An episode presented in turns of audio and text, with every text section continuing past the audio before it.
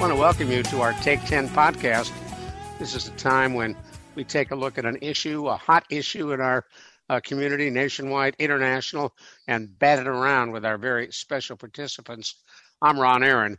Dr. Jamie Huysman is with us, a nationally known psychotherapist and expert on addictions as well as caregiving, and Carol Zernial, executive director of the WellMed Charitable Foundation. She's with us as well and is co host for Take 10. Let me kick it off, Dr. Jamie and Carol. Uh, I, I, read an article in the New York Times about uh, people who felt somewhat guilty being so upset about losing small stuff when there are people who have lost their loved ones, people who have lost uh, dearly departed husbands and spouses, uh, brothers and sisters, aunts and uncles. And so, uh, what the Times said is the disenfranchised losses are the little stuff, but they are important. Dr. Jamie, are they? You know, Ron, loss is loss, and loss is um, sometimes comes in different sort of ways. Well, there's necessary losses, literally, as we develop in life and put things behind us and move on. Um, that's obviously something that we experience. There's those tragic losses where we literally don't, you know, can't reconcile anything. It's it takes no sense to us at all. It's nonsense. It's a loss of a loved one, somebody who meant so much deep to us. And then there's the loss that, that goes around almost on a daily basis. We call also in companies called change management. But for people themselves, they're human beings, not human doings. For these people, this issue that you're describing is is huge. It's huge because we kind of continue to gloss over that I cried because I had no I had no shoes until I met somebody with no feet, and in that process, we forget that we're human beings and we need to grieve as well. Well, when you know, you I, I, go ahead. Go I'm ahead, sorry, Carol. Ron. No, no I was just going. I, I was just going to say that you know that's.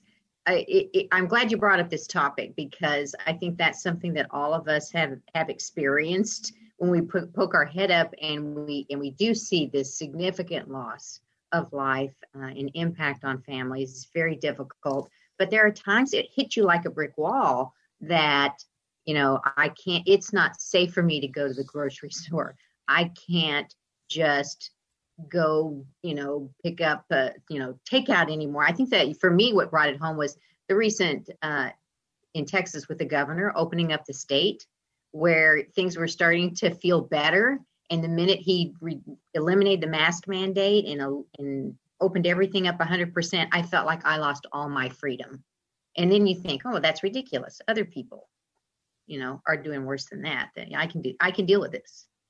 You know, but, but, but Carol, to you that meant something, and and obviously, you know, everything is relative, and so nobody can get inside your head, and nobody can put their head on your shoulders. So that loss of freedom was real to you for, for, sure and should never be diminished and you should have safe supportive people who really meet you halfway who who you can talk it out with in spite of what's going on. I myself you know have deep compassion and feel this loss of other lives and people all the time here and the more i see those numbers go up uh, of course the more i feel for them. But it's so critical though to understand your feeling of loss of freedom or my feeling of the loss of a lot of things naivete even.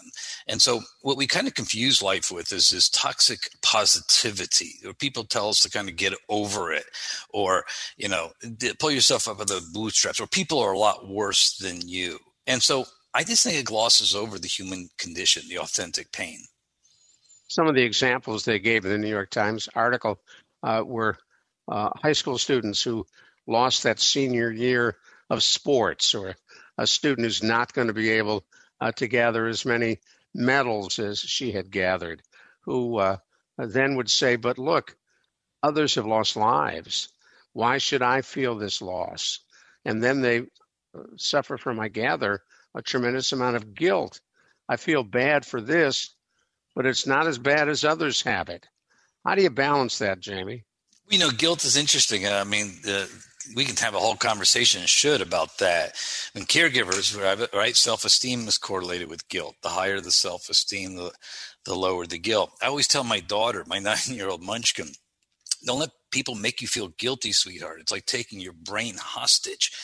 Um, because literally you, you we cannot allow that i mean we're grieving and, and i think that if we as an as a society as an individual as a family are not able to cry and grieve and feel the loss eh, we're not able to bring the new sort of learned lessons in or the new path in so we keep putting it under the carpet right that last year of college that inability to go to prom the fact that we missed our SATs because of COVID and we did worse in college, we have to speak about it. We have to understand it. And then we have to then suture it properly. Now, for those who've just joined us, you're listening to Take 10. I'm Ron Aaron, along with Carol Zernial, our co host, and Dr. Jamie Huysman. We're talking about loss of little stuff called disenfranchised loss. Carol? You know, I was driving recently, as I do across Texas, um, and there's an old James Brown song where he said in the lyrics it says, "I don't do much dreaming anymore." He's, um, you know, I've kind of stopped dreaming. Please don't confront me with my failings. I haven't forgotten them. And for wow. me, you know, that's that's kind of what this this is. It's like it's another thing, you know, that I get hit in the face with the, the guilt that you were talking about, Jamie. When you when you think other people are worse off, and that you you know feel selfish in some way, then you feel guilty in some way. It's like somebody hitting you with your failings again. You, you know, Carol, so it's so important you say that um, because it, this concept, and, and the first time I was turned on to it was by Ron when he was sent to and I'm, and I'm a grief kind of you know therapist. I, I, work with it all the time, but it did dawn on me that this disenfranchised grief really means that the persons or people we're with cannot or will not or either through toxic positivity are, are able to pass over and not bear witness bear witness to our pain. Meaning they don't start where we're at. They don't have to fix our pain but these little losses these little things this naivete the loss that you're talking about dreams there has to be a positive group somebody in our lives to listen and bear witness to that particular pain eh, rather than gloss over it and say it's not as bad as somebody down there. So i guess that just speaks to the fact that disenfranchise means we have to be find people that engage us that that don't disenfranchise us no matter how little or how great the grief is but don't we disenfranchise ourselves mm-hmm. when we try to uh, diminish uh, that grief as being less important than someone else's grief and that's the toxic positivity that the world has told us about. that's the toxic positivity that we tell ourselves that literally we can get over this and we should get over this and put it underneath the carpeting. You know, that's what we did as a, as a society. Put that trauma, the, you know, the reservations of the Native Americans, put the right under the carpet. Let's not talk about it. So we become that which we think is out there. And I think we do a disservice to ourselves by disenfranchising ourselves. I think we have to bear witness to our own pain. We have to parent ourselves in that way, and we have to be there for ourselves. Well, you know, it's interesting that it's it's kind of both. Sometimes the only thing that can get you through a day is putting one foot in front of the other, forcing yourself to have forward momentum. Um, and other times, you know it's you're really not acknowledging your own situation and denying what you're feeling yeah, you're right. And the, the, if you have denial or if you have a, a, feeling that you're glossing over it, maybe you're doing that therapeutically because the body does work like that. Um, but eventually you're going to have to pay the piper and reckon with it. So never let this grief really go unnoticed, not listened to, not talked about, because one day it will come back in some way. Well, is it a time to seek out a therapist? It's the exact time to seek out a therapist, Ron. That's perfect because at least you know that person is clinically trained to bear witness, to be there, to start where you're at, and to at least be next to you and not disenfranchise you. That is the critical part that they'll listen and not disenfranchise you. He's Dr. Jamie Huysman. She's Carol Zernial. I'm Ron Aaron. We thank you so much for joining us on Take 10.